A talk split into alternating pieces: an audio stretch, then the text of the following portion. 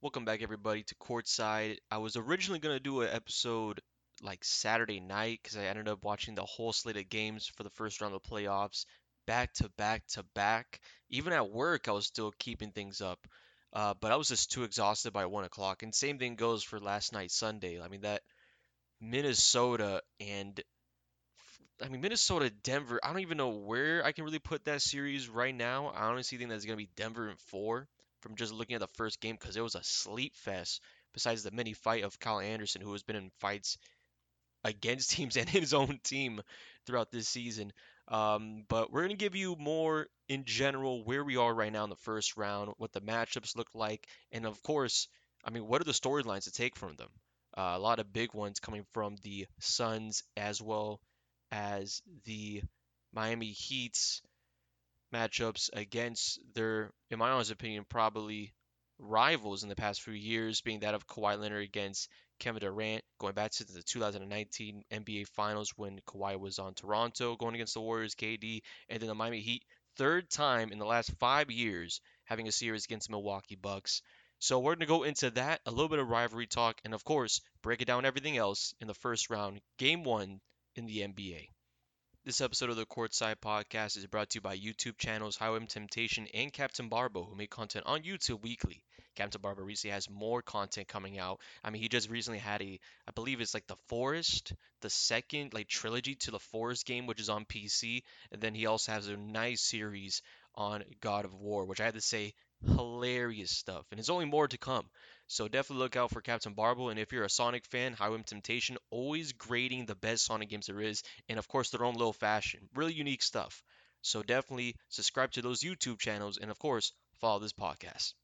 So as I mentioned before earlier in this podcast, I was planning to do an episode Saturday night after the whole slate of games for the first round to start off, but I was too exhausted. I worked in the afternoon.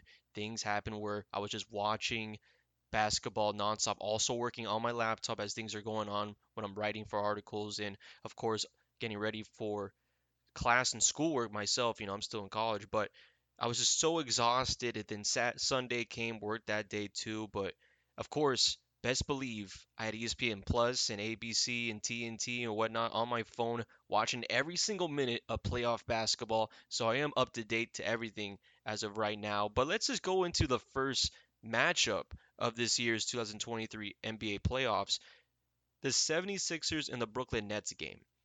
Without Mikal Bridges, I don't really know where this Nets team would be in this 76ers series because he was balling out though. He was really the only guy besides maybe Cam Johnson who was doing much.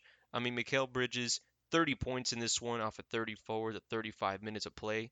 And Cam Johnson, as I mentioned before, 18 points himself but Bridges was just on fire. Him and Cam, I mean, it's been really huge these additions they've been able to get from the trade deadline uh, prior before it expired this season. Because I mean, not, now I actually think about the roster for Brooklyn, four out of the five guys did not start originally for this Brooklyn Nets team in the beginning of the year, right? This is a Brooklyn Nets team that just revamped their entire roster midway, and yes, they were the fourth seed. They dropped down to the sixth seed without Kevin Durant, obviously, and the things that did happen with Kyrie Irving. There was this team has been through a lot, but somehow, someway, they found themselves in the sixth seed with Mikal Bridges, who has started for what? No, not started, but played in like what 360 something games straight, which is I think is an NBA record for longest streak. But Mikal Bridges and the Brooklyn Nets find themselves against one of the best teams in the Eastern Conference, the number three seed Philadelphia 76ers, and potentially a contender. I don't know if they beat out Boston uh, later on in the playoffs, but they're definitely a contender, and they played like that. Joel Embiid, 26 points. James Harden, who, again, a lot of people said that he's not the same old James Harden from we've seen Houston. Obviously not. He's not going to give you like 40 pieces night in, night out, night in, night out, back to back. But he had 23 points in this one and 13 assists, facilitating very well and getting Tobias Harris, who honestly I think, in my honest opinion, could play at an all-star level whenever he wants to. He still has that dog in him that we also saw out in Orlando before he went out around the NBA and found himself in Philadelphia. But hey, I'm telling you right now, this 76ers team looked nice. It was much closer in the beginning of the game, I'm not going to lie to you. I think the first quarter ended like a 30 to 25. I think 76ers were up by five. And then gradually it kind of got away until we hit the fourth quarter and the 76ers outscored the Brooklyn Nets down the stretch. And it's like, man, taking forever to end the game, right? I feel like every single playoff game this you know weekend, the first weekend of the NBA postseason, has been taking forever, and these games are dragging on. And again, I know there's like a controversy of probably the games are not starting that soon. Why don't the other games start? I'm waiting and watching on my couch, and and especially in the first round where those TV, you know, those broadcasts who are locally there to broadcast games what they did in the regular season, they're still going to be calling the games in the first round. You know, it doesn't really go into the national TV schedule until probably the second round, maybe even the late seventh game or whatever the first round series. But local, you know, TV productions, I mean, they're have the green light to go and you know broadcast these games. But from what I'm realizing is that the games are waiting for like TNT and NBC to go and get their cameras on live for those games. That's what I'm seeing. Like for example, like t- yesterday night's game. I know we're gonna go into a little bit later on, but the Phoenix Suns and the Los Angeles Clippers, that game didn't start until like almost 20 minutes, like past what it was supposed to be scheduled to start. It's supposed to start at 8 tw- 8 o'clock. It started like at 8:20, 8:17, something like that. That is like, I mean, I don't know exactly what's going on. It might be just a TV thing a lot of fans got anticipating of watching these games and they just have to wait. Um, but again, when you look at a team where you have, you know, guys with stellar talent, you know, you want to watch that on national television. So I understand, you know, TNT, ESPN, them kind of getting the go, and probably the NBA understands that too. So they've been kind of holding these games back. But I mean, that's kind of one thing I've seen that's controversial throughout this entire postseason. But anyhow, the 76ers and Brooklyn Nets series, um, their first game in the first round series ended with the 76ers taking it 121 to 101. Uh, the 76ers, as I mentioned before, a contender in this year's NBA playoffs and definitely could find themselves easily in the Eastern Conference Finals if they wanted to. Again, that means a matchup against Boston potentially, but the 76ers play like they are most likely going to be going deep into May, and then, of course, probably look like they're going to beat out Brooklyn in the series. Now, Brooklyn themselves, I did see some spotlights here and there. As I mentioned before, Mikal Bridges doing everything that he can, getting himself a 30 piece. Cam Johnson, you know, Dorian Finney Smith. I mean, there's guys on that team that really improved their talent, but consistency, that's the real question. Speaking of which, Spencer Dinwiddie, who also started for them at point guard, 14 points in this one. However, shot 5 of 12 from the field, 1 of 5 from 3. Now, Spencer Dinwiddie last not yeah, last season, last season he was on the Dallas Mavericks going to the Western Conference Finals, and it was really Luka Doncic and Jalen Brunson. Spencer Dinwiddie, in my honest opinion, I thought he should have been the second option. That's what I thought in my mind. This guy is the second option. Jalen Brunson is just kind of there on his hot streak that's one in a million? No, not at all. It looks like a year later, now people are starting to realize that Jalen Brunson was actually always the second option on offense for the Dallas Mavericks at that point. And Spencer Dinwiddie was just kind of there. And in this series, I feel like he's going to be just there. If Brooklyn has a chance to beat out the 76ers, let alone take at least two games to make this into a six game series, Spencer Dinwiddie needs to be getting at least 20 points a game. That's my honest opinion. Because again, as I mentioned before, Cam Johnson did pretty good, 18 points himself, getting close to 30 minutes of play. But is he going to give you some big numbers right next to Mikal Bridges? Let alone, is Mikal Bridges going to give you 30 pieces a game or even get you afloat against the 76ers squad? Because Mikal Bridges, 30 points, they still lost by 20. And again, this is a 20 point loss where you had your bench guys come in the last three minutes. So the game was already over, five minutes remaining in the fourth quarter. I don't know about this Brooklyn team. I really don't know about this Brooklyn team. I think they have the talent for it. Uh, bench wise, you know, they have Royce O'Neale, they got Seth Curry. Joe Harris has been just ugly in his game of basketball lately. I mean, in this game, he had 14 minutes of play, only three points to show for it. And for a guy that shoots the three ball, He was one and three from the floor. All of his shots behind the arc. They need something better. They need something new in Brooklyn. But again, this is a roster that totally changed itself midway through the season, has gone through a lot. I think it's better for the Brooklyn Nets to make their way out of this first round series against the 76ers. With that being said, Joel Embiid, James Harden, Tyrese Maxey, they're going to get a good warm up. I have this series going to five. Is that really a bad thing for Brooklyn? I mean, just to be in the postseason and not drop out of the playoffs and into the play in. This is not the best season for Brooklyn, but kind of the start of a new, I mean, future for them without Kevin Durant. Uh, if they, again, I know only game one, you never know, it's a long series, but I don't have Brooklyn going far in this one.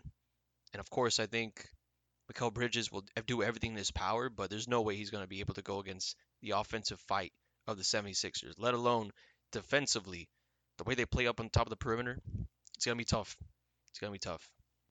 And speaking of really tough matchups defensively, the Boston Celtics and the Atlanta Hawks series I mean, Atlanta is cooked. They got cooked in game one. The Boston Celtics defeating the Hawks 112 to 99.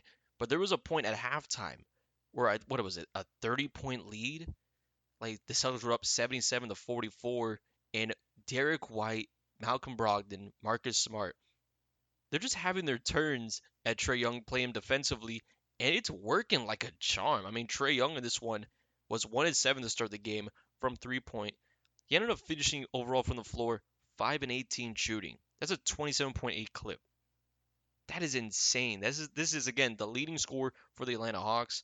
Uh, the only way I see that Atlanta really does even make some sort of wake in this series, Dejounte Murray is going to have to go off. And this is, again, game one. Trae Young guarded really well. It means Dejounte Murray had a lot of chances, and he took those chances. He ended up having 24 points himself. Um, but throughout the game. It's just defensively, the Celtics were just clobbering down on Atlanta. You got these defense turns to the quick offense moments where Marcus Smart just flinging the ball down to Robert Williams. And mind you, this is a healthy Celtics team. When was the last time the Celtics were ever healthy going to the postseason? Win, right? They've always had some sort of injury issues. 2001, they had injury issues. 2022, they were fighting through injury themselves. Now there's like no other guy besides maybe Gallinari who's been out the entire season ever since he had that knee injury that he suffered. I think playing in FIBA basketball for Team Italia. But he has been shown to play, I think, some scrimmage ball in practices. But either way, I don't think Gallinari is going to come into this series randomly, let alone the postseason for the Celtics if they do make it so far. But this first game, the Boston Celtics, as mentioned before, defensively was probably the main thing I would take away from this first game and potentially for the series. Uh, but offensively as well. Jaylen Brown with a cut up hand after he suffered some sort of cut in his home, grabbing a vase, I think. Then again, who owns a vase, right? Apparently Jaylen Brown does, but he did come back in time for game one and had 29 points, leading the team, and also a double double with 12 rebounds. Jayson Tatum. Tatum is still lights out. 25 points in this one, 11 rebounds himself. So that's two players in the Boston Celtics getting double doubles against the Atlanta Hawks, two of their main guys, and three and seven from three for Tatum. I mean, JT has just been efficient, and they've been really attacking the basketball as well. Speaking of which, Derrick White, last season before the trade deadline happened, Derrick White from the San Antonio Spurs was traded to the Boston Celtics for Jason Richardson. I like Jay Rich with the Celtics. He was one of the best offensive shooters they had at the time. The fact that Brad Stevens brought in Derrick White and now have him, you know, through that second half of the 2022-2023 season to be a dominant guy, running point guard, defending point guards, has been an incredible two-way player for the Boston Celtics to now where we see him this season after a full season with the Boston Celtics, and he's putting up numbers as the third best scorer on the team. That is just masterclass GM job from Brad Stevens. He just might, in my own opinion, just might win GM of the year. I understand he's like the president, but still, he should be winning GM for the Boston Celtics. Derrick White, 24 points, 5 rebounds, 7 assists and he was shooting better than 50% from both the floor and from three point range. He was 4 and 7 from three point. Derrick White has been phenomenal for the Boston Celtics throughout this season, and as well the potential six man of the year. The three finalists for the six man of the year include Malcolm Brogdon as well as Quickley for the New York Knicks. Don't know if Quickley's going to get it. I think it's between those two. I don't even remember the third guy because I don't even think it even matters. It's going to be Brogdon or Quickley, but Brogdon, he put up a good showing defensively and also moved the ball. Offensively, he kind of struggled in this game. He was 1 and 6 from the floor. Definitely was not doing much. But the one thing I thought that was kind of interesting about this game, the Celtics, who they are a little bit more deeper than some of the teams in the Eastern Conference, they only played three guys off the bench Robert Williams, Malcolm Brogdon, and Sam Hauser. And in my honest opinion, I'm thinking to myself, I mean, we're not going to see Blake Griffin. We're not going to see Payton Pritchard. Grant Williams, and I think it's funny because I know in NBA Twitter for the Celtics, a lot of people are looking to see Grant not be with the team anymore after he's been asking for these huge contract payouts. But Grant Williams didn't play a single minute in game one. And this was a game where the Celtics had a 30 point lead. You think they put in their bench coming in, but no, not at all. The Boston Celtics, they ended up defeating the Atlanta Hawks 112 to 99, as I mentioned before, but the second half was the only reason why this game got a little bit closer than it should have. Second half, the Celtics kind of slept in offensively. Bogdanovic, I don't even know what to say about Bogdanovic. I mean, coming off the bench, you're thinking, well, my apologies, not off the bench, as a starter, actually. But Bogdanovic starting this one, playing about 27 to 28 minutes. He was ice cold in the first. I don't even think he had a single point in the first half of this game.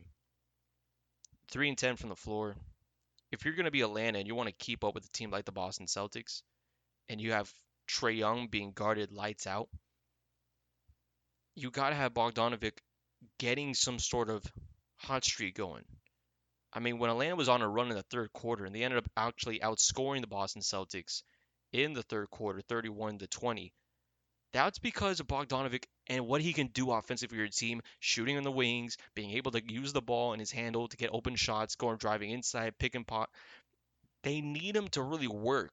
They really do, because I think DeJounte Murray is going to be fine throughout this series. I think Clint Capela is still going to get you those rebounds, even though it's going to be much harder with the Boston Celtics size of Al Horford as well as Robert Williams. But Bogdanovic could really make or break the Atlanta Hawks in this series, because Hunter's not going to do much. Collins isn't going to do much. I mean, the duo of Hunter and Collins, what is it? 23 points they put up together. And Collins, I mean, he was efficient, 5 and 7 from the floor, but the efficient 5 and 7 from the floor, a lot of it was offensive rebounds. A lot of it was also just being in the right place at the right time. He's not really creating things for you guys in Atlanta. He's not creating things for your team. So the Boston Celtics are probably we're going to win this one in four games, I think, after watching the first game, unless Bogdanovic can really do something. And again, if that even happens, five or six games. I still got the Celtics taking this one out. I can't imagine Atlanta, or at least a world where the Hawks could beat the Celtics within a week's time. That's what I'm thinking. And now staying in the Eastern Conference, uh, the game right after that was the Knicks and Cavaliers game one this is a series I expected to be close. I didn't expect it to be this close. The Cavaliers, the four seed, hosting the New York Knicks in Cleveland.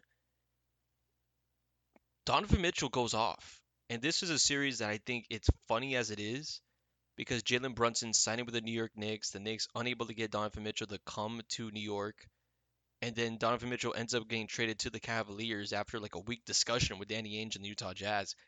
Now they're in a playoff series, and this is like the two one two of the five top best teams in the Eastern Conference. And I think both of them dark horses, right? I mean, it wouldn't be crazy to say Cleveland could go on to the NBA Finals if they wanted to. It isn't crazy to say that the Knicks can make it to the Eastern Conference Finals if they wanted to. Like these are two teams that I think confidently I can say they can go on a run if they would like to. It's the only issue is though they're going to be in each other's faces in this first round matchup. Thankfully for as an NBA fan like myself, I get to watch it. This was insane, electric to watch in the first five minutes of this game. Back and forth, New York win. Julius Randle, who comes back from injury, his first game back, he ends up finishing with a double double, 19 points, 10 rebounds, and he was just everywhere on the floor. Defensively, he had to go up against Evan Mobley as well as Jarrett Allen, and that's a hard matchup. That's two seven footers who are going to be playing, and it looked like it showed in this first game, going to be playing at least 40 minutes a game throughout this entire series. So Julius Randle nonstop is going to be down there having to deal with those guys in the front court with as well as Mitchell Robinson, who I have to say Mitchell Robinson throughout this entire season for the New York Knicks. I know he missed a lot of time due to injury, but if he wants to make some noise of, you know, getting a big contract, he needs to show up in this series. I don't think he showed up in game 1 though. He had 6 points himself and again as mentioned before, hard to get some shots up against those 7-footers. He was only 3 and 5 from the floor shooting. But also, I also want to, you know, it, it would not be right to mention uh, not to mention the struggles that the guards for New York had throughout this game. Quickley, three points themselves. RJ Barrett, who is, you know, the starting shooting guard for New York that they're expecting him to get better and better year after year to be kind of a franchise guy. 2 and 12 in this game. 2 and 12 from the floor. That's not to get the job done. I mean, don't get me wrong, it did. New York ended up winning it 101 to 97 over the Cavs in upsetting fashion. But also Quentin Grimes, five points, one and five from the floor. And funny enough, his two free throws, which made up for just about half of his points, were the most crucial points. So Quentin Grimes didn't really show up in this game, but he showed up in the most clutch moments of the game. Um, but I mean, now that I'm talking about it, you know, if for those who do not know, the game went down to the wire. It was back and forth. Lead changes it like three times in the last three minutes or something like that, or last minute, something like that a missed shot, and Julius Randle is getting the offensive rebound. He throws it out to Quentin Grimes. Quentin Grimes is able to get the ball. He gets immediately fouled. Those two free throws put the Knicks up by four, and they end up winning the game 101 to 97. The entire time, game started early, really close. New York got a 10 point lead out of nowhere in the second quarter. Then the Cavs just climbed back like crazy. And the thing that I even find more crazy about this Cavaliers team is that they stick by their starters a lot. Like four of their five guys in the starting lineup played more than 35 minutes in this one. And of course, it's the usual cast of Mobley, Allen, Mitchell, and Darius Garland, who has been an incredible facilitator for this Cavaliers team in the past three years. And Okoro, Okoro played like 22 minutes in this one. He only had six points. He's more of a defensive presence. But what I was really surprised, Caris LeVert, 18 minutes one, one and seven from the floor off the bench. They need him. They really do need him. I think Caris LeVert is going to be like kind of the deciding factor for this Cavaliers squad because of course you're going to get your numbers out of Donovan Mitchell, Garland, Mobley, Allen, but Caris LeVert, you need something off the bench. There's no way you're going to have a guy like Donovan Mitchell or even Mobley trying to help out your team through a seven game series against an aggressive ball club in the New York Knicks for 40 minutes a game. There's no way. Caris LeVert has to get at least 30 minutes and confidently be scoring at least 15 points. At least. I, I mean, put as a minimum. But for some of the takeaways I have from this series, after that game one, I, I like the Knicks a lot. I really like the Knicks a lot because, as I mentioned before, I just don't believe the Cavaliers can hold off the New York Knicks, an aggressive ball club, for seven games in his series while playing their starters for at least 40 minutes and maybe that even you know if they do make it out of this series against the New York Knicks and win it out in the first round, how is it going to look like going against potentially Miami or the Milwaukee Bucks, the number one seed in the NBA?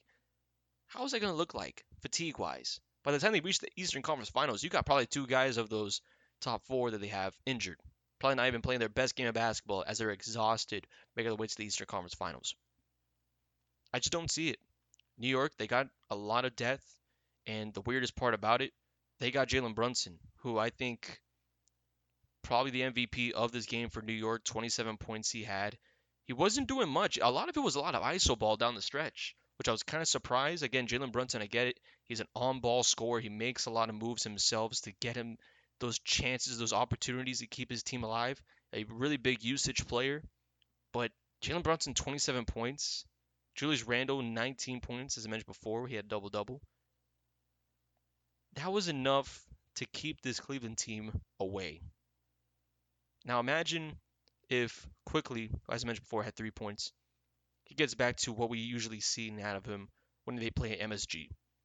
What of Josh Hart? Actually, speaking of Josh Hart, double double himself, 17 points, 10 rebounds.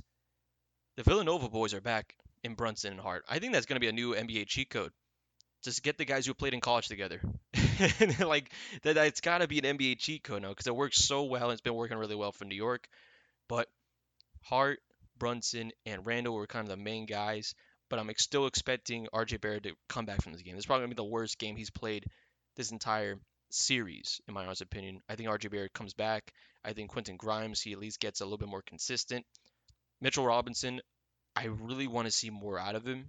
I think he's a huge presence defensively, but if his offense goes, I mean, he can definitely be a 12 points per game player in this series.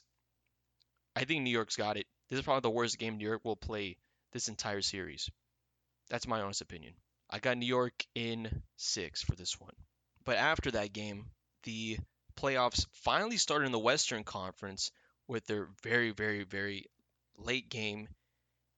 The Sacramento Kings, for the first time since 2007, 2006, they finally made it to play a playoff game in Sactown. The Sacramento Kings hosted the Golden State Warriors.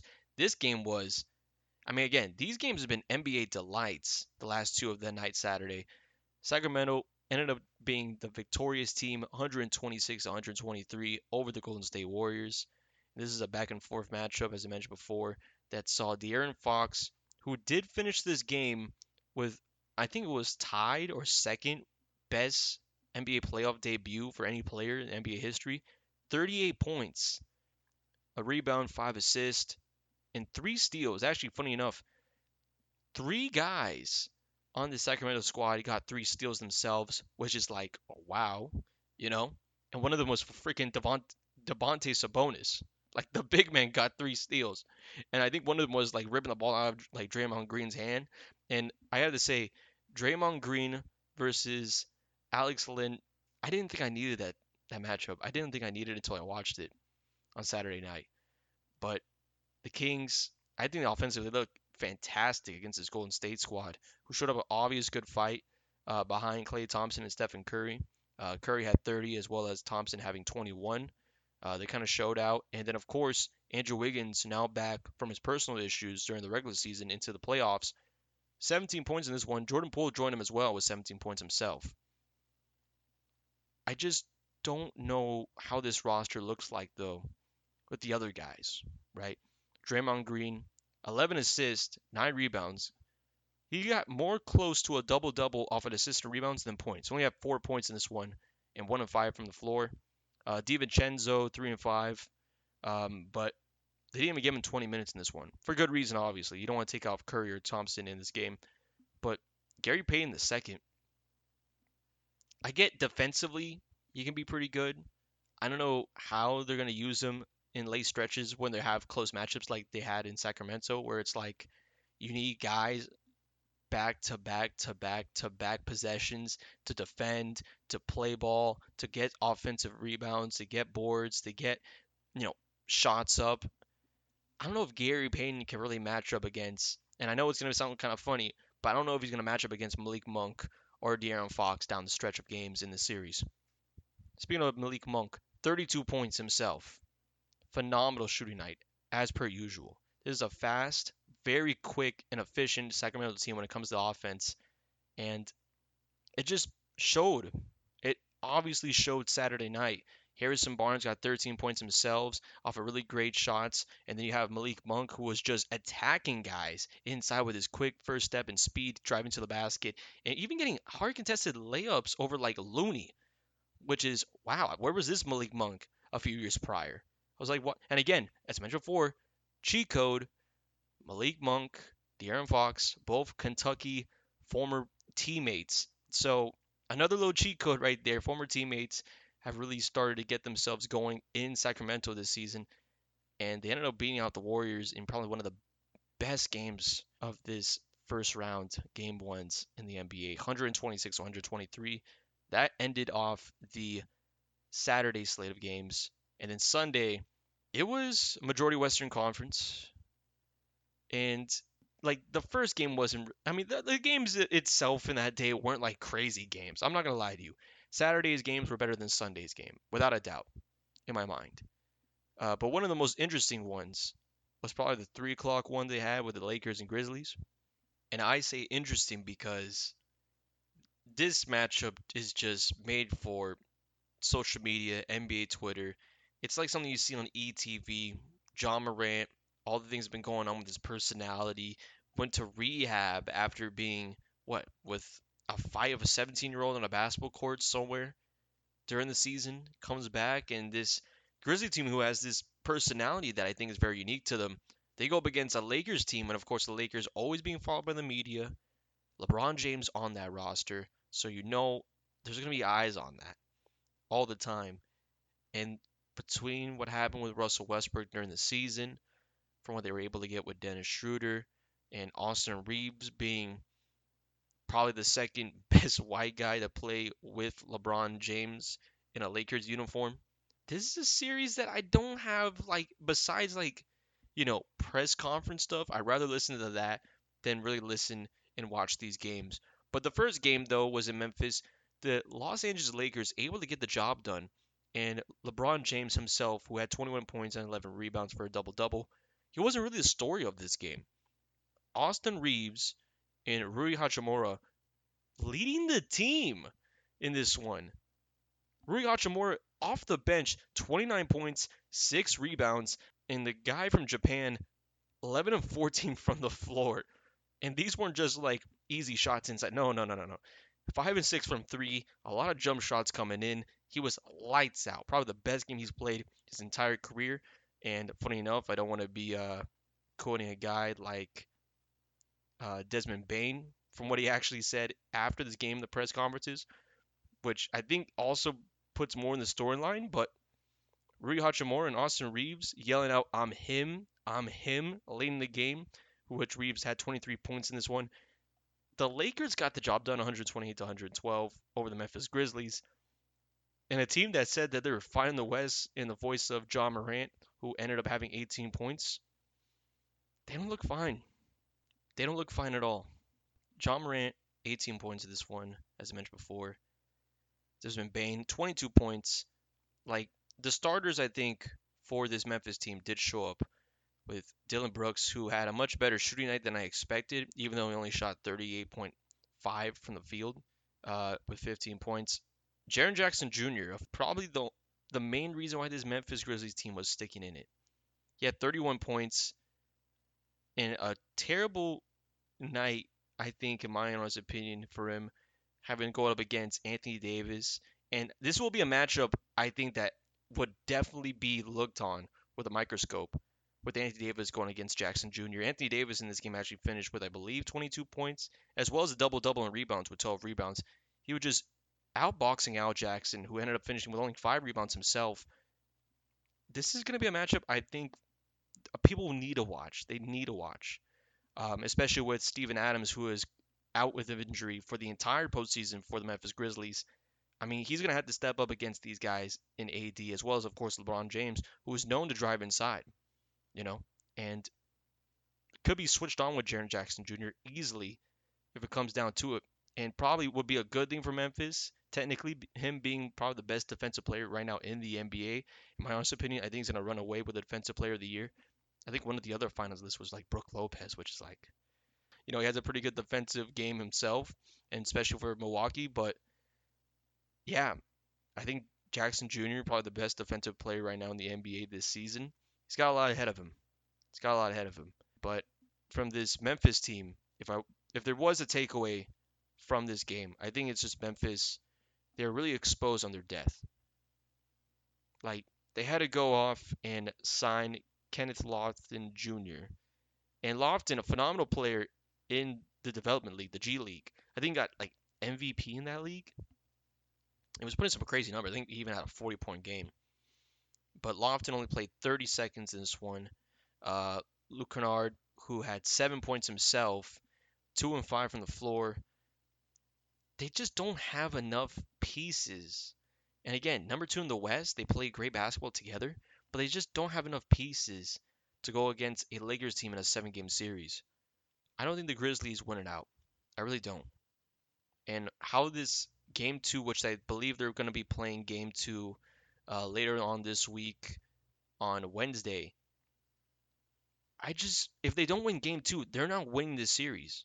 And that should be a guarantee. You don't go down 2-0 going to Los Angeles and expecting to win a series. You just don't. Memphis Grizzlies don't have enough power to win four games straight, let alone three games straight. I got Lakers at least in six. Maybe I'll even give them the credit of five games. But the Lakers are probably going to run away with this one. And questions about Ja Morant in this franchise. They're going to have to look in the offseason. I think they should really look ahead in the offseason. Not saying, you know, again, I understand game one, round one, but Memphis needs more firepower to compete in the Western Conference.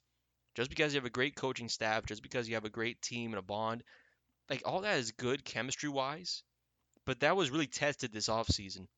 My apologies, this season. I don't think it's going to hold for long. But that was the Lakers' victory 120 to 112 to start off that Sunday slate of games. Following them was the Miami Heat and Milwaukee Bucks series, and this was like a rugby fight. My goodness, the Miami Heat were just all over Milwaukee in this one. Giannis Antetokounmpo himself, who was, and again, this is uh, now turning into a huge controversy in the NBA. Charging, what exactly is a charge? What's a blocking? Why are players even worry about this? There's a lot of questions about it, and obvious reasons. You don't want guys just running into people, and just because some guy is like, "Oh, there's a charge because I was in front of him," or like, "Oh, moving screen," like the charging rules in the NBA need to be fixed. Uh, whether they do with it where you have these guys who are going to be just throwing their body ahead of people, you know, have that go against them. But man, I mean, there was a lot of things going on, and probably the main reason why Giannis Antetokounmpo might not be coming back like his self in game two potentially. In game one against the Miami Heat, Giannis Antetokounmpo ran into the paint, ran into the chest of Kevin Love, and Kevin Love is no brick wall at his age. Giannis Antetokounmpo ran right through him. He put up the ball and he folded in the air and then landed on his tailbone. It looked like he had a lower back contusion, would not return in game one. The Miami Heat, who already had that time, I believe, around a double-digit 10-point lead, continued on Tyler Herro later on the game, and again, you love Heat basketball because it comes with that culture of going after loose balls no matter what, doing the extra step to win out battles. Tyler Herro did that, and unfortunately, he's out for the entire playoffs. Tyler Herro dived for the ball on a, I believe it was a not a loose ball, but it kind of rolled away from Matthews after he poked it into the uh, pass half court. He dived. His hand, right hand, specifically his shooting hand, got stuck onto the arm of Matthews when he picked up the ball. So it was like swiping while his fingers were there. From what I've heard from reports, he broke his middle finger, index finger, and the, probably the part that goes into the hand itself, those two bones. It's nasty. Tyler Herro was in agonizing pain, crutching down, and for some reason, Gabe Vincent swung the ball around to him for him to take an open three point shot. He ended up missing it, obviously. But Tyler Herro, I mean, that just tells you the type of player he is broken hand and he's still going to try to attempt to get a ball through the net. It's a it's a tough loss for Miami, and I think offensively it's a huge one because Jimmy Butler, who actually ended up finishing off this game with 35 points and a double double with 11 assists, is he gonna give you 30 points every single game? Is this gonna be Jimmy Butler from last season? That's that's the question I have with this Miami Heat team. So far, it does look like that as he scored 35 points, but Tyler Herro, he was a huge piece coming off the bench for this Heat squad last season, and probably the main reason why they were able to make their way past some huge matchups in the Eastern Conference uh, last season against teams like the 76ers, and of course, the Boston Celtics, where Tyler Herro comes in, and it's like this whole renovative squad on the floor for Miami where they just get buckets easily. Um, but looking at the rest of the Heat roster, Bam Adebayo, 22 points, was a rebound shy of a double double, and actually three assists shy of a triple double. Uh, Bam Adebayo really, you know, working his way inside. He actually definitely has developed his mid-range game a lot this season compared to what we've seen in the past. Uh, I think he's been more available to himself where it comes to playing isolation against other big men. And he played against Brook Lopez, which I mentioned before, has had a good season defensively. I don't know if he's going to win Defensive Player of the Year, but he did take on Brook Lopez like a champ and actually defended him pretty well as well. Brook Lopez only had 10 points in this one. And the rest of the squad for the Miami Heat, Strus was loose for a little bit. He had eight points in this one, but still three and five. Efficient day from the floor, shooting. Gabe Vincent 15 points himself. Uh, Gabe Vincent, he's like a back and forth player for this Heat squad. You don't really know which what type of guy you're gonna get. You're gonna get more than 10 points. You're gonna get less than 10 points. Are you even gonna get him at all? Um, but one of the biggest questions I have, it, well, actually two of the biggest questions I have for Miami. Kevin Love in this game finished with 18 points, eight rebounds and he was efficient from three, four, and seven, probably leading the team. Him and the rest of the Heat squad shot, I believe, 60% from the floor in three point range, which is a franchise record for a postseason game for the Miami Heat to be shooting at 60%. Is the highest ever they've had efficiently behind the arc. Does this Heat team, I mean, a team that's aggressive like they are, do they really make their way beyond the perimeter? do you want to trust going against the number one team in the NBA like Milwaukee and having Max Strus, Gabe Vincent, Kevin Love, and even Kyle Lowry? And I'm speaking of Kyle Lowry, terrible, terrible night. Two points, only had one shot taken this entire day. Besides the point, does this Miami Heat team continue to go into the next games? I'm a, we're going to shoot the ball lights out from three. We're going to be aggressive shooting the ball from three. Or do you have Bam Adebayo, Jimmy Butler, who are known to go inside, who are known to make the majority of their work in the mid range and inside 25 feet from the basket. Are you going to let them work? Especially with Tyler Herro now out, where you have, you know, another shooter who was lights out for the past playoff games for the Miami Heat and now is out, and you have to figure out who's going to be that option from three. In retrospect, it's probably going to be Kevin Love as a starter. But Gabe Vincent you just never know. He's back and forth. So that's one of the questions I have about this Miami Heat team in the postseason. The other one, definitely Kyle Lowry, as I mentioned before. Two points in this one through 18 and a half minutes. They need Kyle Lowry like the first game of the play in Kyle Lowry, who had 33 points in that one. They need efficient Kyle Lowry because Kyle Lowry, from what I've seen the past two years, he's not moving the ball. He's not this point guard that gets guys open. I mean, he doesn't have an assist rating of, I don't even think above 15 or 12, which is an efficiency that you need your point guards in the postseason to play, especially against a team like Milwaukee where they have such good size defensively that you're gonna have to. And I know it's gonna be kind of funny because they're gonna be playing like Rudy Gobert, but like have like a, you know a top guys on the five perimeter, you know out five. But Kyle Lowry, I don't see him driving in on Jrue Holiday. I don't see him, you know, doing moves to get himself open against a Middleton or Matthews or or even Jae Crowder. I mean, I just don't see Kyle Lowry producing in this series. I'm curious what Miami does with Kyle Lowry. Is he gonna be on the bench to get Gabe Vincent on there, who gives you a better shot offensively and defensively might be a little bit of a liability, but I don't think as much as a liability as Kyle Lowry is. I don't know. I think that's one question that Miami Heat fans will definitely have to look at from the three point shooting, how they're going to look at it for game two, and as well as Kyle Lowry later on in this series and potentially the offseason. But let's go into Milwaukee's side of it. As mentioned before, Giannis Antetokounmpo did not finish this game. He only played 10 minutes and 50 seconds. Six points, three rebounds, uh, 50% from the floor, two and four.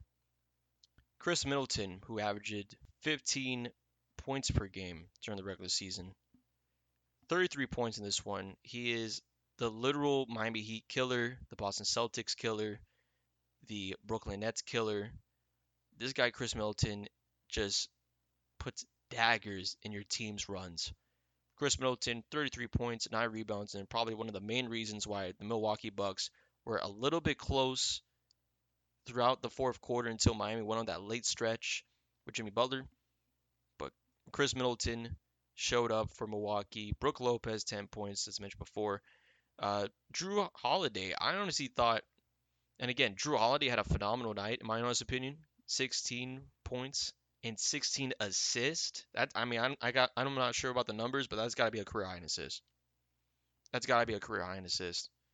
But Jrue Holiday himself, offensively, he was just one third from his shooting night. I mean, he ended up finishing with about 33% from the floor, two and nine from three, which I think this Milwaukee squad for a game that they had against number eight seed, they were not playing like they were the number one seed, especially for a team that hooks up enough threes to really win out on their own.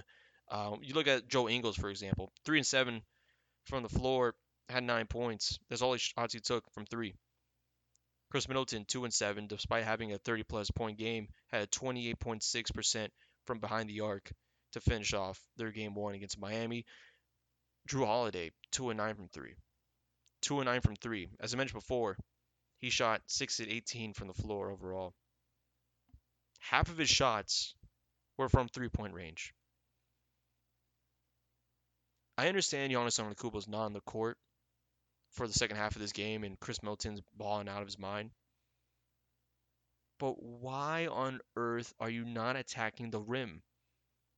You know who's the second, like, besides Kevin Love, besides Bam Adebayo? You know who's like the next guy to play forward for the Miami Heat? Caleb Martin. At six foot six. If I'm Milwaukee, if I'm Mike Budenholzer, I'm putting every single guy in the paint when they're giving you Bam Adebayo five minutes of rest. Because Kevin Love is not going to be playing against Bobby Portis, and Bobby Portis can take advantage inside. And I understand Bobby Portis is known to be shooting outside. Mid range is his game, but you got to flip the playbook in this one. This is a Miami Heat squad that could go on a run quick and is very aggressive. We've seen in the game one, as I mentioned before, guys get hurt against Miami. And the Miami Heat will even sacrifice their own guys just to get themselves into the next round. Pat Riley is the type of guy that wants to run back to back years with the same roster because he thinks chemistry is better. From his time when he coached New York, from the time he coached the Los Angeles Lakers, he put the team over a lot of things. And his regimen of his coaching style was aggressive, it was nonstop, and there's a lot of guys on this Heat squad that resemble that.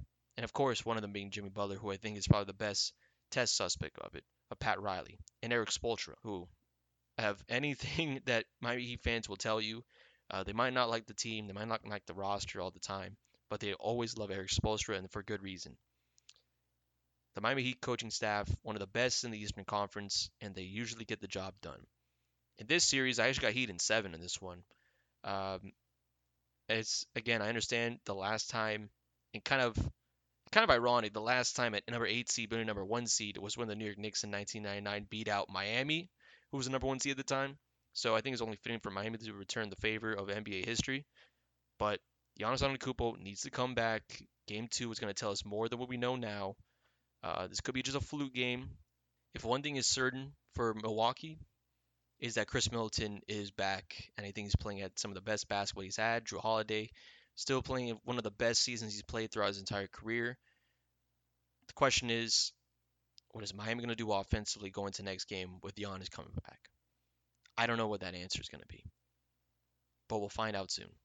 We'll find out on Wednesday. But now going to the second half of that Sunday matchups, I mean, they were, it was totally two different games, in my honest opinion, between that of the Clippers and Suns and uh, comparing it to like the T Wolves and the Nuggets. One game was entertaining throughout. The other one, almost a sleep fest. Not gonna lie to you, it was like going into like deep 1:30, 1 o'clock, and I was just asleep for half of it. I'm wearing my contacts too, so I mean it was like painful to watch it. But I try to watch all of it, which of course I do for almost every single game that I possibly can. But let's start with this Suns Clippers matchup. Incredible stuff finally in like what three years we get to see a KD Kawhi Leonard matchup in the postseason, and then first time since 2021 Kawhi Leonard in the postseason, let alone this was a matchup that I think a lot of people had their you know circled on their calendars because there's no way on earth you look at this Suns roster and say this isn't gonna win a championship, if not will potentially be in the running for the best team in the West and most likely might even make their way all the way to the Western Conference Finals.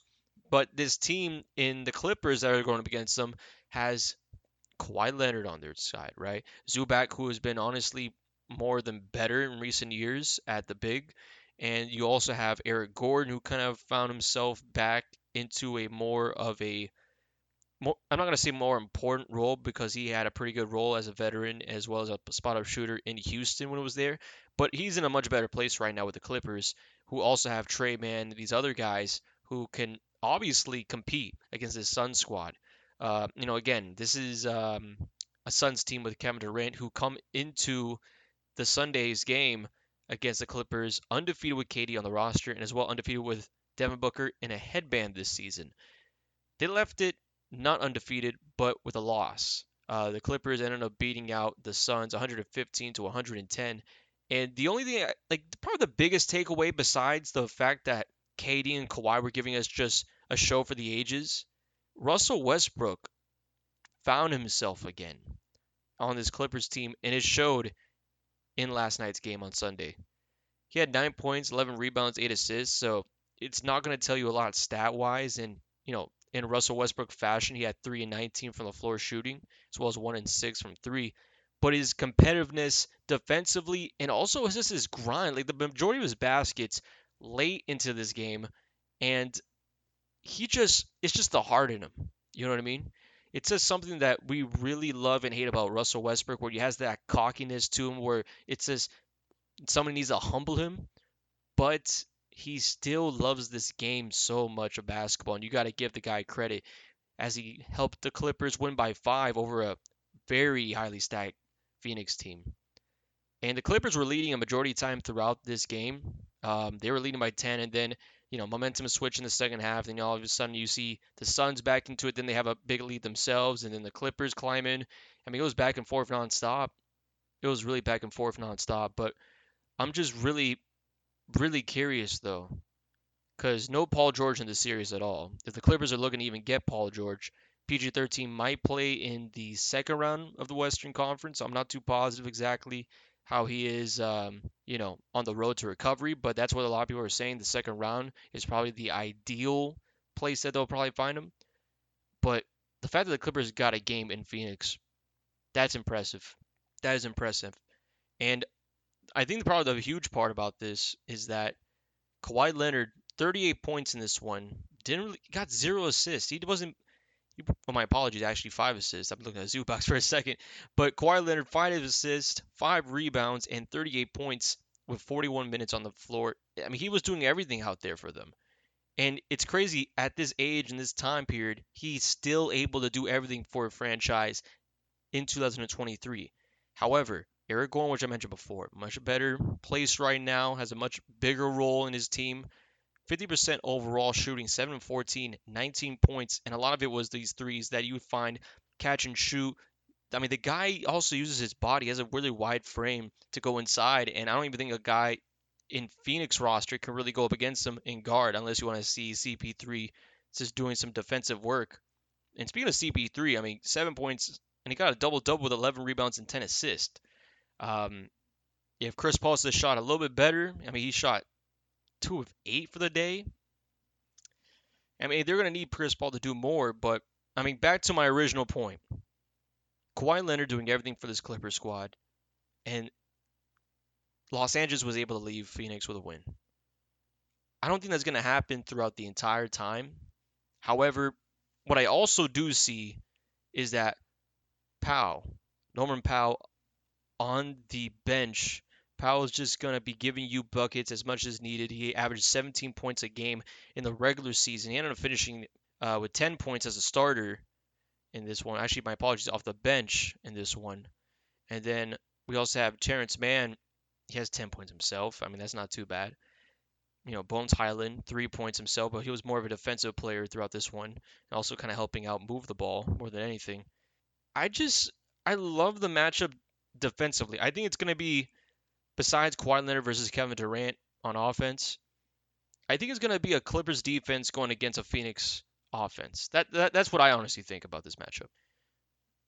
Because when you look at the Clippers, the Clippers themselves, they have an average of four blocks per game, six steals per game, and for opponents themselves, they're not known to really be successful against Los Angeles, what has come behind the perimeter. And this is a Phoenix team with Devin Booker, and Kevin Durant, who try to do their best, working the perimeter, getting things going for themselves. It's going to be tough. It's going to be tough. But the Clippers themselves, I mean, they're in a good matchup when it comes down to Kawhi Leonard leading the way against Kevin Durant, and then you got to go up against Devin Booker. And I mean, as I mentioned before, Bones Hyland could be a really good defensive player against Booker. I think that Book will have issue also going against Russell Westbrook and Norman Powell throughout the entire series. This is a close one. Honestly, I have not saying I don't have faith in the Suns to finish out because again, a terrific roster that has potential of winning a championship this season. But the Clippers are just a hard team, and losing that first game, I don't know if I really do like the Suns to make it out of this one. I mean, I, I got Clippers. I got Clippers possibly in six, maybe even five if I had to go that far. I think Kevin Durant's been good, but I don't think he's been like shocking for me in the past few games of this season. And speaking of KD, he ended up having 27 points, 11 assists, and a rebound away from a triple double. So he showed up in this one, but it wasn't even enough to go against Kawhi. Actually, just looking at the stats themselves, besides KD having 27 points, you also have DeAndre Ayton with 18 points, Devin Booker, of course, putting up a big number in 26 points, and then what kind of Torrey Craig, who averaged seven points per game in the regular season, 22 points in this one. They actually found a lot of offense through him, while Chris Paul was struggling, as well as a lot of guys on the bench who I think overall from the bench, besides Craig, I think maybe like two, six points came from the bench for Phoenix. I don't have the stats entirely in front of me, but but it was a really good game. Uh, the Clippers obviously, I think defensively have a better part in this one, and that just might be enough to beat out the Suns. That's what I'm thinking for the rest of the series. And then, and again, don't don't get me wrong, gonna be a close couple of games, but I think that series goes at least six games, at, at the most maybe six. But now to the final game from the first round, first all games. Denver versus Minnesota. I really this is like like how the Celtics and Hawks were kind of just like this warm up where the Celtics were playing, you know, against Atlanta through the first two quarters, and it was like, wow, this has to be the most easiest playoff game we've ever played. That's what I felt like happened in Denver going into the second half of this game. Like at first, it was a little bit more closer than I was expecting. Like it was a uh, three point game after the first quarter, and Jokic, funny enough, Jokic fouled out in this one. Only had 13 points. I think that's how he ended his night. Let me double check here. Yeah, 13 points and 14 rebounds.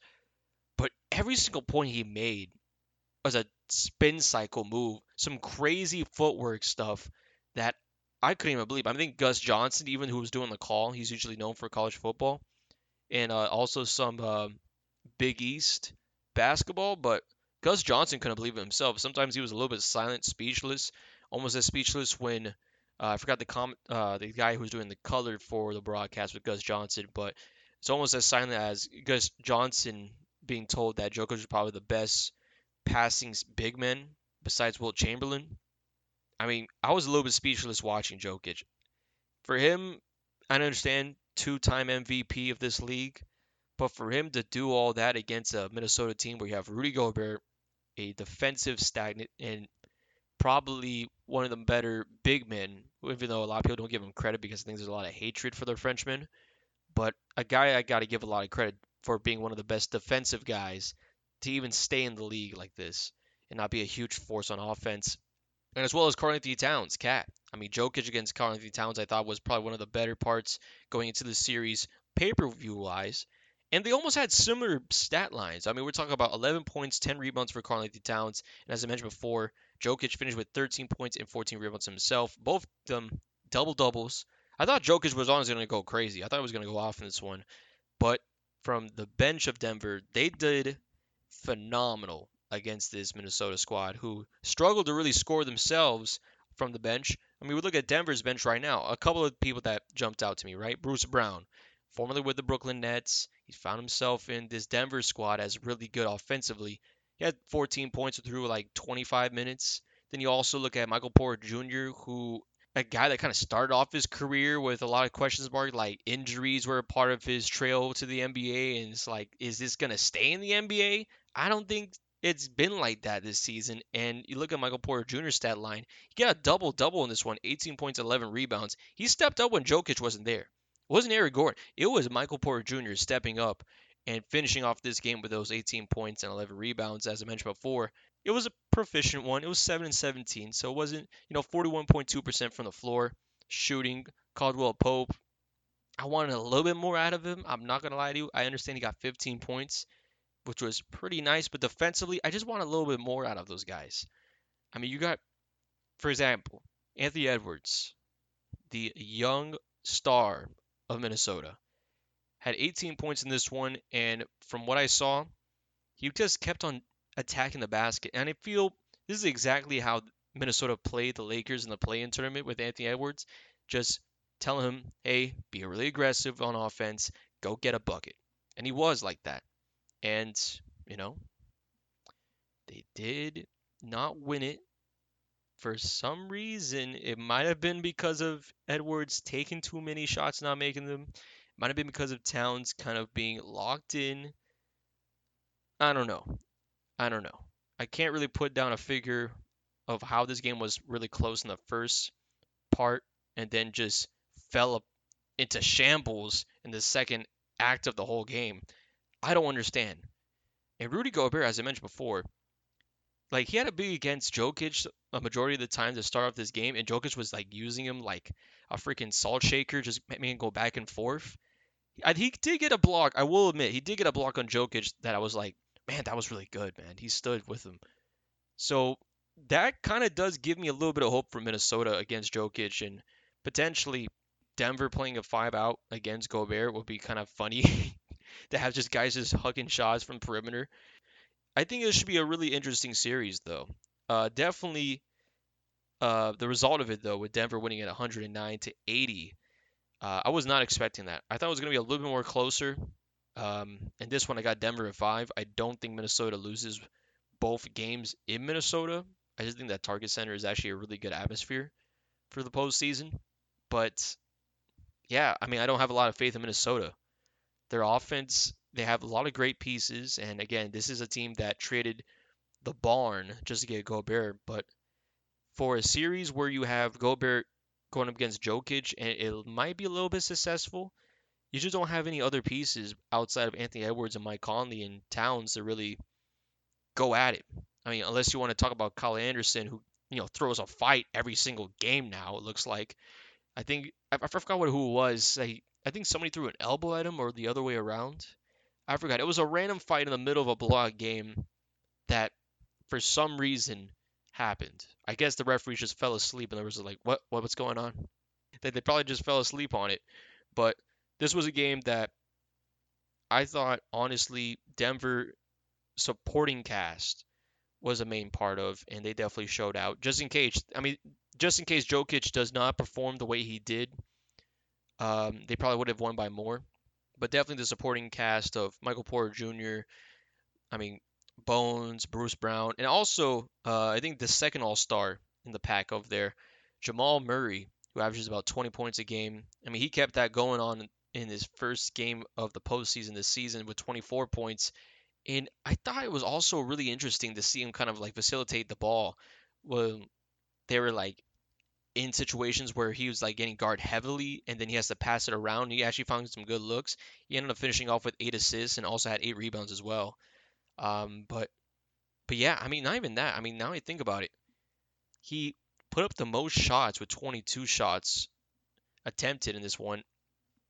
I think it continues on. I think that Murray is actually going to be more of the offensive presence of this team than Jokic will be uh, in the next game. That, that's honestly what I think about this Denver series. I think it's more about Murray than it is Jokic, especially since the fact that I mentioned before, Gobert and as well as Karl-Anthony Towns are gonna be on Jokic back and forth. There's no doubt about it. Um, but but yeah, I mean, I really do like this Denver series going to the Nuggets, and I don't even think there's gonna be any complaints about that. I really don't. I think Jokic MVP season, MVP player. I mean, I think he's got it. I really do think he's got it. But before I go, um, actually, this part of the podcast, I'm recording it at 1:15 a.m. in the morning on Tuesday. I kind of procrastinated on the first half of the podcast. I was supposed to have it out this morning, well, Monday morning, uh, for the Saturday Sunday games, but I just got really exhausted. I got a lot of things going on with articles I had to do some edits on, school, everything in the middle work. Um, but I finished watching both the 76ers Brooklyn game 2 and the Phoenix, my apologies, the Sacramento Kings and Golden State Warriors game two. Unbelievable. Unbelievable from the Kings game. But let's first jump into the 76ers game two. I thought it was a little bit more interesting because they continued to double team Joel Embiid in this one, and they kept the 76ers below 96 points. The Brooklyn Nets defense was just incredible in the first half. Actually, Brooklyn had a pretty good lead midway, but the story of this game, Tyrese Maxey, Maxey led the team tonight with 33 points, a career high, I want to say, in the playoffs at least. Uh, and a huge part of that was three point. I mean, this is a Philadelphia team last game had a franchise record for most threes made. I believe it was 21 they made in game one they had against Brooklyn on Saturday. Maxey, 6 and 13 from three. 6 of 13 from three. He was hooking them up from the corner, from the wing, the elbow. He was just letting it fly, and he ended up getting himself nine. My apologies, 33 points. Joel Embiid, despite being double teamed, double double, and an impressive one at that. It looked like an Andre Drummond stat, honestly. 20 points, 19 rebounds, 7 assists as well, passing it around the rock to Tobias Harris mostly, who also had a double double as well with 12 rebounds and 20 points. And Harris, as I mentioned before early in this podcast, same thing that happened in game one, happened in game two. Playing at all star level, he's consistent, he gets you enough baskets to keep you going, especially with James Harden, who offensively was not a part of this game. Um, but still, running on the ball himself. He did move it around to get some guys set up. Eight points, five rebounds, seven assists. The bench, quiet, mute. Um, like the only guy that scored off the bench, I think, was uh, De'Anthony Melton, who got nine points, not bad. You know, 21 to 20 minutes a game. That's usually like his average. So it was kind of like a regular season game for him. Uh, but McDaniels didn't get anything. Uh, PJ Tucker didn't get anything at all. Uh, I mean, he got like eight rebounds, but 0 and 5 from the floor, and all, all just about all of them 0 and 4 from three. I didn't understand why he kept on taking those shots, especially in front of the rim at the perimeter. Why are you doing that? But I mean, from Philadelphia's side, as I mentioned before, the Brooklyn Nets to start off this game on fire. And Mikal Bridges, who had 30 points on a losing effort last game, he ended up having 21 points in this one. But Cam Johnson with 18 points last time, add 10 on that, 28 points, four rebounds, and assist, and a posterizing dunk on Joel Embiid. And the funniest thing about it, you know, Joel Embiid because of the win, you know, kind of let it slide. But Joel Embiid during the press conferences was like, "Oh, what posterized dunk? What what what what what poster?" Right? Kind of denying it a little bit. But Cam Johnson with 28 points led the team uh, for Brooklyn. Unfortunately, didn't lead him to a win. And Joe Harris still putting up goose eggs, zero points in this one. Uh, Seth Curry nine points, Royce O'Neale, six. I want a little bit more out of them. I want a little bit more out of them. And Spencer Dinwiddie himself, 41 minutes, 12 points, 35% shooting clip. Same story goes in game one. Same story goes in game one. However, defensively, they held this Philadelphia squad to 96 points, only the seventh time this season. And funny enough, it is the first game this season that the 76ers have won when they scored less than 100 points. This season they're 1 and 6. Now, we got that out of the way. Philadelphia taking game 2 in a 2-0 series, now going to Brooklyn after that 96-84 victory. The Sac I, this is a game I think I'm going to be talking about till 2 o'clock. The Sacramento Kings, I'm going to say the score first 114 to 106. Sacramento Kings are able to win out all their games at home against the Golden State Warriors. And for the first time ever in Stephen Curry's career, he is now down 2 0 in a series for his first time ever. And also the first time for Golden State since 2007, which is insane to think of dominance. Um, but Sacramento Kings themselves, it was more of a defensive game to start off. I mean, they were just cold from three, It's just ice cold. I think we were 0 11 to start the game behind the arc, and then you know De'Aaron Fox got started, Malik Monk got started, and the wheels started turning. Kings quickly got themselves a lead going to halftime.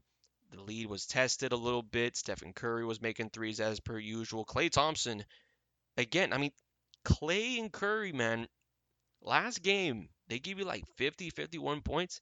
This game, too, gave you like, what, 21 and 28? They gave you 49, just about 50, just near 50. This, it, it's ridiculous.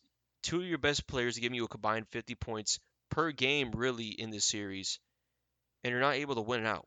And this is a better game for Andrew Wiggins, who had 22 points. But Jordan Poole locked out. One and seven from the floor shooting. He kept on trying to get things going on, drive to the basket. But defensively, the Kings stepped up. I think, you know, Mike Brown, the head coach for the Kings in Sacramento, he told him, hey, get this guy to the baseline. Don't let him get inside. And they kept on forcing Poole to trail around on the edge to go to the baseline. He kept on turning over the ball. And there was a lot of turnovers in this game. And I mean a lot of turnovers in this game. Let me just double check here the turnovers overall. 14 turnovers for the Kings, 22 turnovers off of the Golden State Warriors. Wow. And let alone those 22 turnovers resulted in 25 points for the Sacramento Kings. Huge blunders for the Golden State Warriors. And honestly, one of the best games defensively for this Kings team who didn't show a lot of defense in the regular season and they kind of woke up. But this, as I mentioned before, went down to the wire and it just got heated. I mean, tension's been really building up in North California for this entire week in these past two games. And it kind of hit the fan when Draymond Green, who has been kind of barking at Malik Monk, who went off in this game, Malik Monk actually, who had, I think, what, 30, 31, I want to say last game. I know I said it earlier in this podcast, but I'm not going to go back to it. Uh, he had 18 points in this one. Uh, he had 18 points, shot at 40%, so not too bad of a night.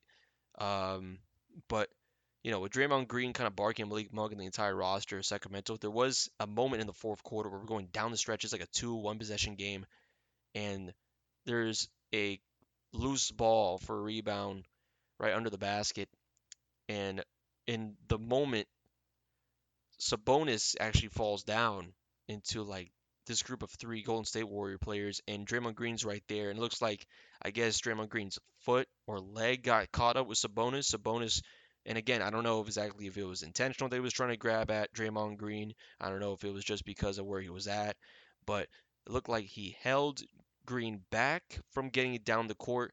So Green retaliated and slammed and stomped into the chest of Sabonis. And of course, as expected, dirtiest play I've ever seen in playoff basketball, in the sense of me being alive in my generation, all that stuff. In this century, I'll probably better it like that. In the 21st century, one of the most dirtiest things I've seen since like a Zaza Pachulia. Like it was bad. He just stomped in the guy's chest. Not even that. They're gonna do X-rays on him right now after the game. Green obviously got ejected for obvious reasons. Um, and from there, it's just the Golden State Warriors. They try to keep up, but De'Aaron Fox drived inside. They kept on finding open guys from three. And speaking of which, Donovan Mitchell, and not Donovan Mitchell from the Cavaliers. Um, oh, my apologies, actually. Not Donovan Mitchell. Davion Mitchell, also wearing number 45, also last name Mitchell. He averages five points a game, almost six points a game in the regular season. But Mitchell himself, he was electric from three and really in the night.